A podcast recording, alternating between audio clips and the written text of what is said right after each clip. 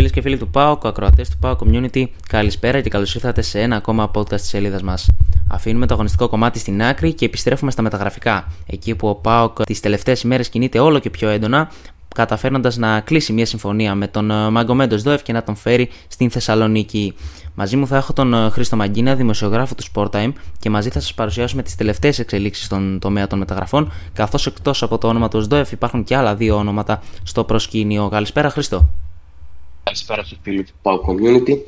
Η υπόθεση της βίζας του Μαγκομέντος Ντόεφ τακτοποιήθηκε και ο Ρώσος 30χρονος ε, Χαφ έφτασε σήμερα στη Θεσσαλονίκη για λογαριασμό του ΠΑΟΚ από την Κωνσταντινούπολη.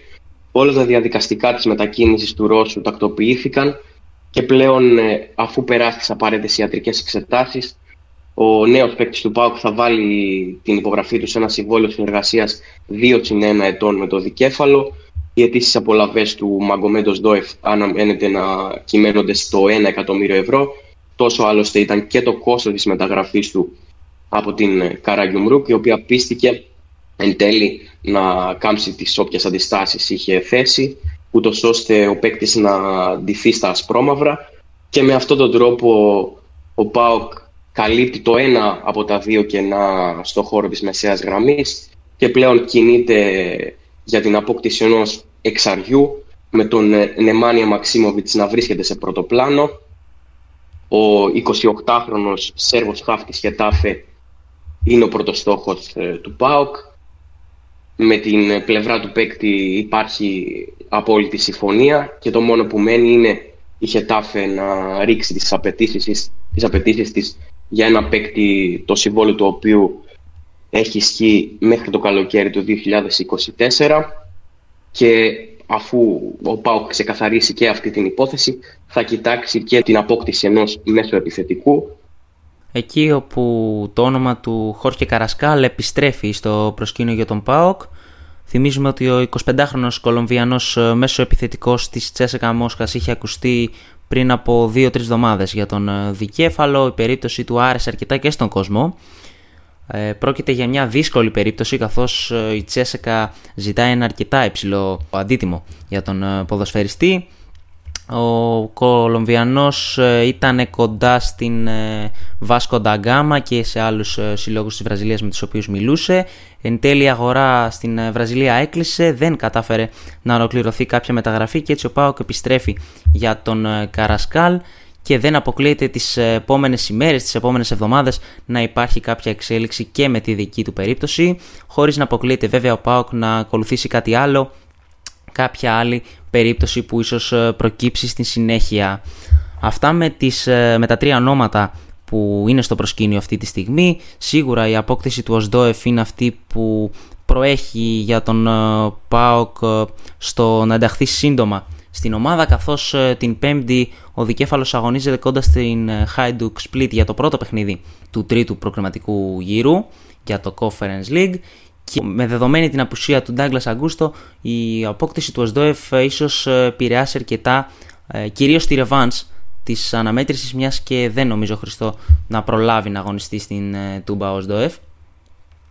Δεν μας έχει συνηθίσει ο Ρασβάν Λουτσέσκου να χρησιμοποιεί άμεσα παίκτες που αποκτήθηκαν μόλις πριν λίγες ημέρες. Ε, βέβαια είδαμε περιπτώσεις όπως το Μπάμπα να μπαίνει άμεσα και να αποδίδει. Έγκυται καθαρά στην ποιότητα του παίκτη. Πιστεύω και εγώ ότι στη Ρεβάνς ο Σντόεφ ε, θα έχει ένα πιο καταλητικό ρόλο για τον Μπάουκ. Να πούμε σε αυτό το σημείο ότι ο Σντόεφ ε, έχει, κάνει την, ε, έχει ολοκληρώσει την προετοιμασία του με την πρώην ομάδα του στην Τουρκία ε, ήταν αρχηγός, έπαιξε σε όλα τα φιλικά και από αγωνιστικό ρυθμό πρέπει να είναι έτοιμος ε, αρκετά. Είναι σημαντικό αυτό για τον ΠΑΟΚ ε, γιατί σε περιπτώσεις όπως αυτή του Σαμάτα που δεν ε, βρισκόταν στην προετοιμασία της Φενέρ είδαμε ότι ήθελε λίγο παραπάνω χρόνο προσαρμογής ε, σε αντίθεση, ο ΣΔΟΕΦ νομίζω ότι θα μπορέσει να προσαρμοστεί πιο εύκολα τουλάχιστον στα θέματα της ε, αντοχής και της φυσικής κατάστασης. Μπορούμε να αναλύσουμε λίγο περισσότερο τον ε, τρόπο παιχνιδιού του ΟΣΔΟΕΦ. Είχαμε κάνει και ένα ανάλογο podcast στο παρελθόν όταν πρώτο ακούστηκε το όνομα του Ρώσου Χαφ. πρόκειται σίγουρα για έναν ποδοσφαιριστή με μεγάλες παραστάσεις, κυρίως στην Zenit και στη Ρωσία. box to box μέσος πιο επιθετικό γενής από ό,τι περιμέναμε ε, στον ε, ΠΑΟΚ. πολύ καλός σπασέρ, ε, νομίζω Χρήστο θα συμφωνήσεις. Ε, στη Zenit και στην Καραγκιουμούρκ ε, συνεισέφερε αρκετά επιθετικά, είτε με γκολ είτε με assist. Έχει το τελείωμα. Έτσι ακριβώς είναι και ο, από τους συμπατριώτες του χαρακτηρίζεται ως ένας ποδοσφαιριστής, ως ένας ευέλικτος μέσος, ενώ και ο ίδιος έχει δηλώσει πως αρέσκεται στο να παίζει σε υψηλές ταχύτητες. Γι' αυτό το λόγο άλλωστε έχει δηλώσει πως θα του τέριαζε περισσότερο η Γερμανία ή το αγγλικό πρωτάθλημα, στο οποίο υπάρχει ενθουσιασμός και ιδιαίτερο πάθος. Είναι κάτι που επιζητά και στον ΠΑΟΚ βλέπει την προοπτική αυτή να παίξει έναν αντίστοιχο ρόλο τα πλάνα της ομάδας του Ρατζβάν Μουτσέσκου. Σίγουρα πρόκειται για ένα παίχτη με εμπειρία. Θα βοηθήσει πολύ στην ε, ομάδα μέσα στη σεζόν εφόσον είναι υγιής. Ε, νομίζω ότι θα δώσει λύσεις με το shoot το μακρινό ε, το οποίο ο Πάοκ χρειάστηκε πέρυσι και δεν το πήρε ιδιαίτερα ε, στην περσινή σεζόν και σε αυτά τα δύο πρώτα προγραμματικά. Ο Σδόεφ είναι ένας παίκτης που δοκιμάζει το πόδι του.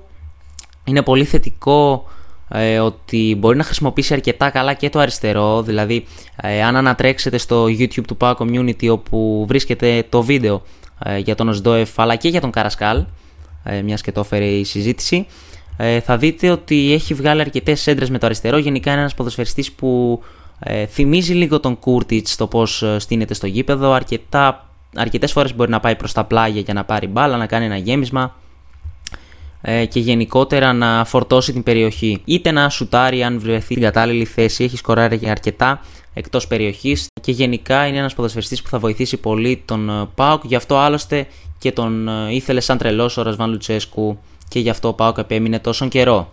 Έχει βελτιωθεί σημαντικά στο επιθετικό κομμάτι και υπό τις οδηγίες του Αντρέα Πύρλο πέρυσι στην Τουρκία Άλλωστε το έχει δηλώσει πως είναι ένας προπονητής που έχει παίξει καθοριστικό ρόλο για τον ίδιο. Ακριβώς και ήταν και ο βασικός λόγος νομίζω που πήρε την ε, μεταγραφή στον ε, τουρκικό σύλλογο. Έτσι ακριβώς. Αυτά από εμάς. Θυμίζω ξανά πως ε, μπορείτε να βρείτε τα βίντεο με τα highlights των δύο ποδοσφαιριστών του Καρασκάλ και του Οσδόεφ στο YouTube του Power Community και να υπενθυμίσουμε, να υπενθυμίσουμε με συγχωρείτε σε αυτό το σημείο πως ε, στη σελίδα μας στο Instagram τρέχει διαγωνισμός για μια φανέλα του ΠΑΟΚ, μια από τις καινούργιες φανέλες του ΠΑΟΚ και πιο συγκεκριμένα την πρώτη ρηγέ εμφάνιση. Αυτά από εμάς, σας ευχαριστούμε πολύ για την ε, προσοχή σας και θα τα πούμε μέσα στην εβδομάδα με νέα podcast και φυσικά με live εν ώψη του παιχνιδιού με τη Hajduk Split. Καλή συνέχεια!